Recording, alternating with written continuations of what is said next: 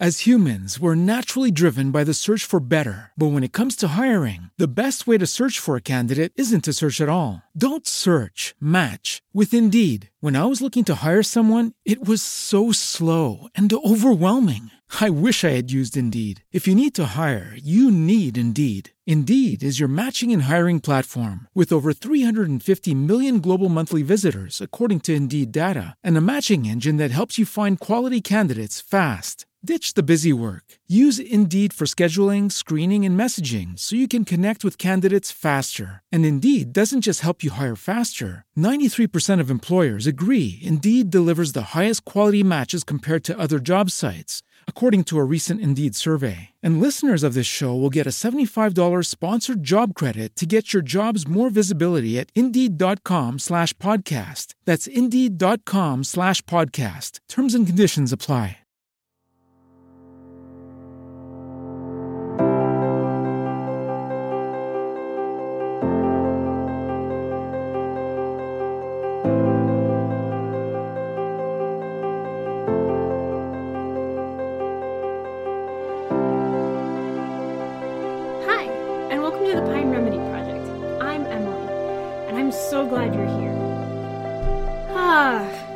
Been stressed lately? Well, maybe the question should be Have you ever not been stressed? Especially in this year of COVID, I think stress has taken on a whole new meaning. But stress is a part of everyday life, it's a part of our life as children, it's a part of our life as adults. And it seems like it's getting more and more attention lately just because we are all learning with ways to cope with stress in ways that we maybe hadn't in the past.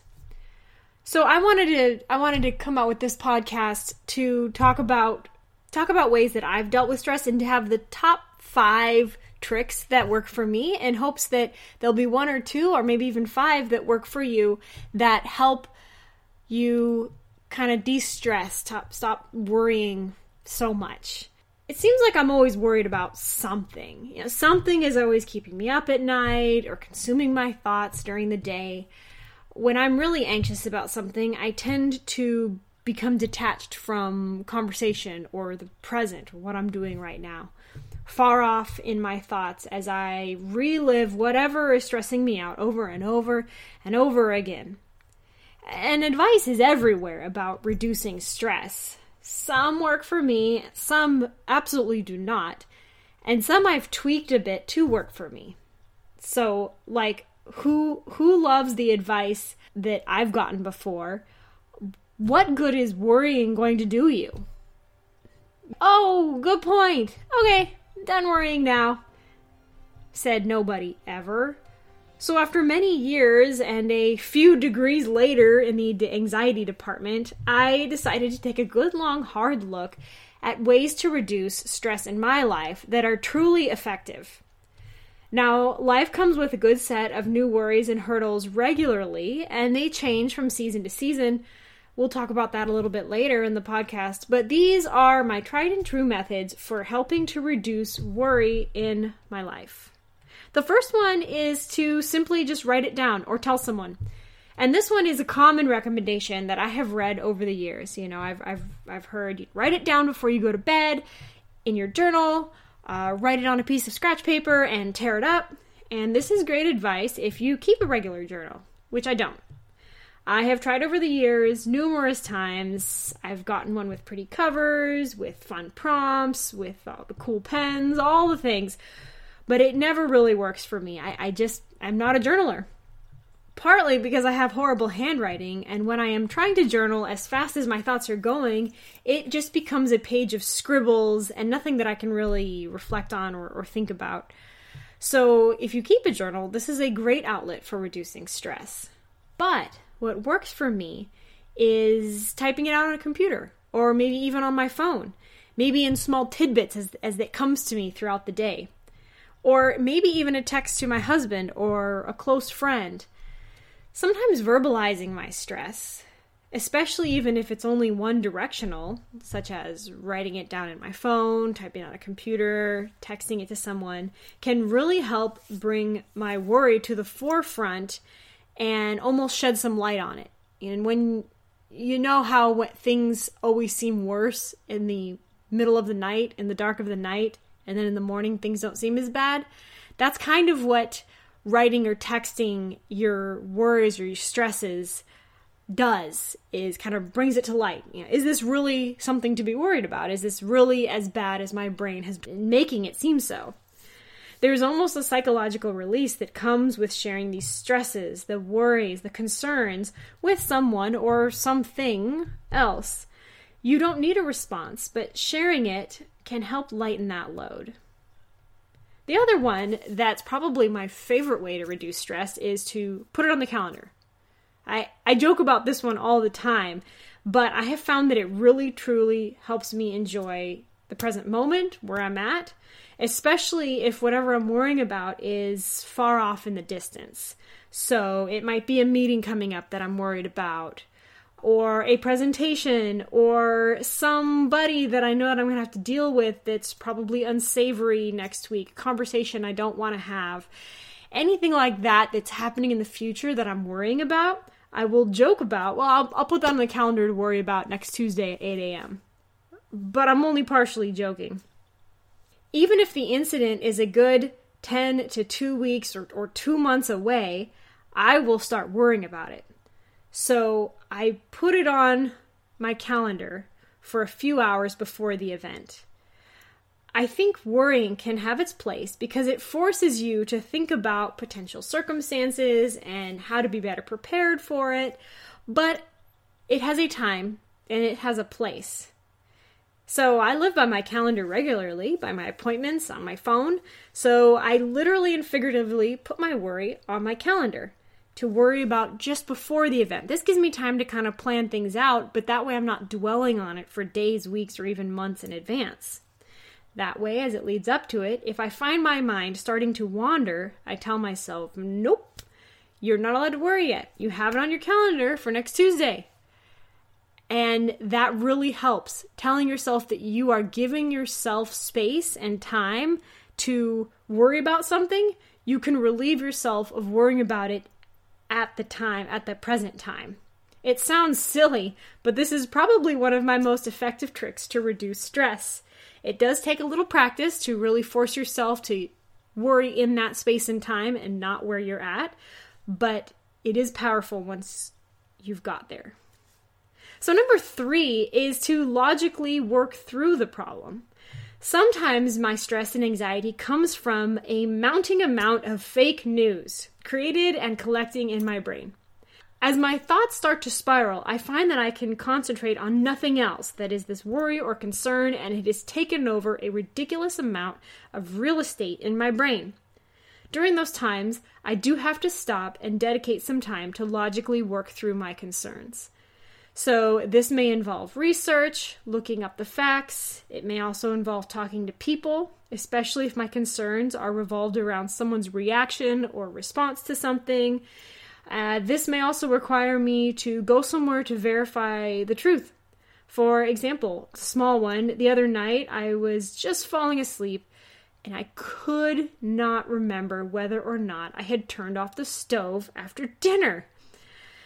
I tried to lay there and replay the events in my head to see if I can remember actually physically turning the knob on the stove, um, but instead I just kept worrying about it, and then my brain started going, well, what would happen if, you know, I didn't turn it off, and starting to worry what that would do to the house and the kids, and, you know, I was just kind of getting myself all worried. And so then finally, I just pulled myself out of bed, went downstairs, and looked at the darn thing, and it was off. Stress level was down. It was all done. I didn't have to worry about it anymore because it was not a thing.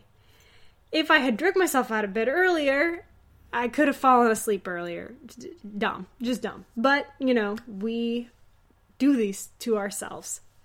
So if you have to logically work through a problem, logically work through that problem instead of worrying about the what ifs and could ifs and borrowing a problem just so you can stress about it. If there's something you can logically answer for yourself that's going to help you with your stress level, then do it. Number four is walk it out. So I recently attended a virtual conference, and one particular class was on the biophysical effects of stress, which I found really fascinating. Essentially, the speaker described that our stress hormones, like cortisol and adrenaline, are historically and biologically designed to help us solve our stress. So, if we're being chased by a woolly mammoth or otherwise trying to defend ourselves from predators, we can gather the strength and address the issue. So, we run, we fight, we release that pent up energy caused by adrenaline, and the stress is over. Essentially, a bell curve of hormones, if you want to think about it. Starts low, goes high, we release them, it goes low again. But today we don't have woolly mammoths anymore, and we're not bodily threatened to defend our lives and family on a day to day basis.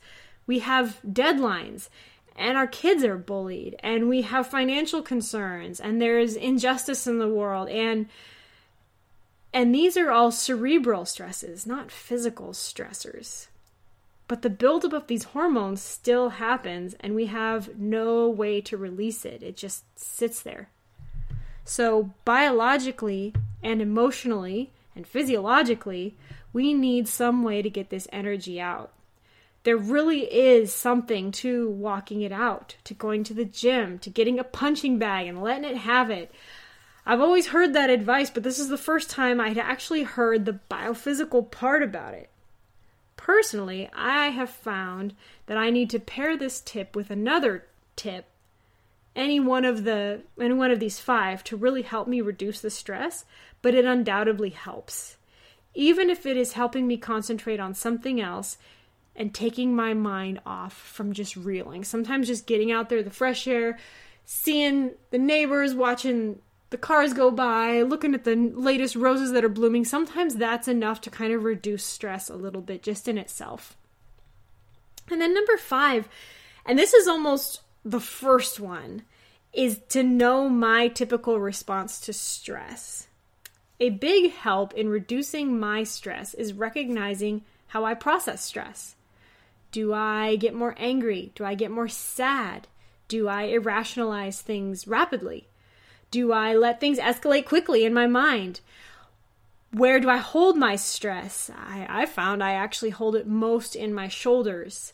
Do things start to spin out of control before I realize what's happening? Do I have triggers? Do I have a vice? Do I try to numb my anxiety somehow? Spending time actually focusing on how I process and manifest stress was really crucially important in helping me figure out how to handle myself and take the proper steps to help gain a semblance of control. It is also, I want to add here, it is also so important to recognize when you need professional help. One of the most important steps we can take is recognizing when we need to seek out the help of a therapist or a doctor. I have done both in my journey of life, and I've never regretted that. When you know yourself better, you know how you can help yourself better. So become a student of your own emotions and take notes. Observe what helps, observe what doesn't, and then make plans to improve the stresses in your life. As our life seasons change, the way we process stress can also change.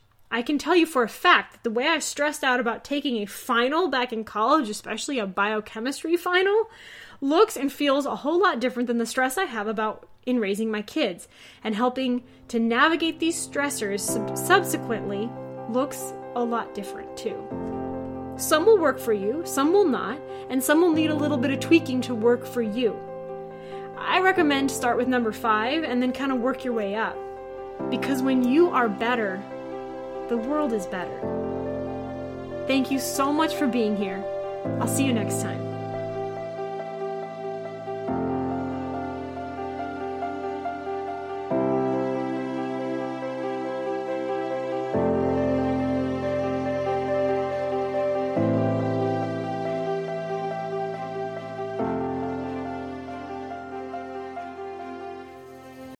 As humans, we're naturally driven by the search for better. But when it comes to hiring, the best way to search for a candidate isn't to search at all. Don't search, match with Indeed. When I was looking to hire someone, it was so slow and overwhelming. I wish I had used Indeed. If you need to hire, you need Indeed. Indeed is your matching and hiring platform with over 350 million global monthly visitors, according to Indeed data, and a matching engine that helps you find quality candidates fast. Ditch the busy work. Use Indeed for scheduling, screening, and messaging so you can connect with candidates faster. And Indeed doesn't just help you hire faster. 93% of employers agree Indeed delivers the highest quality matches compared to other job sites, according to a recent Indeed survey. And listeners of this show will get a $75 sponsored job credit to get your jobs more visibility at Indeed.com slash podcast. That's Indeed.com slash podcast. Terms and conditions apply.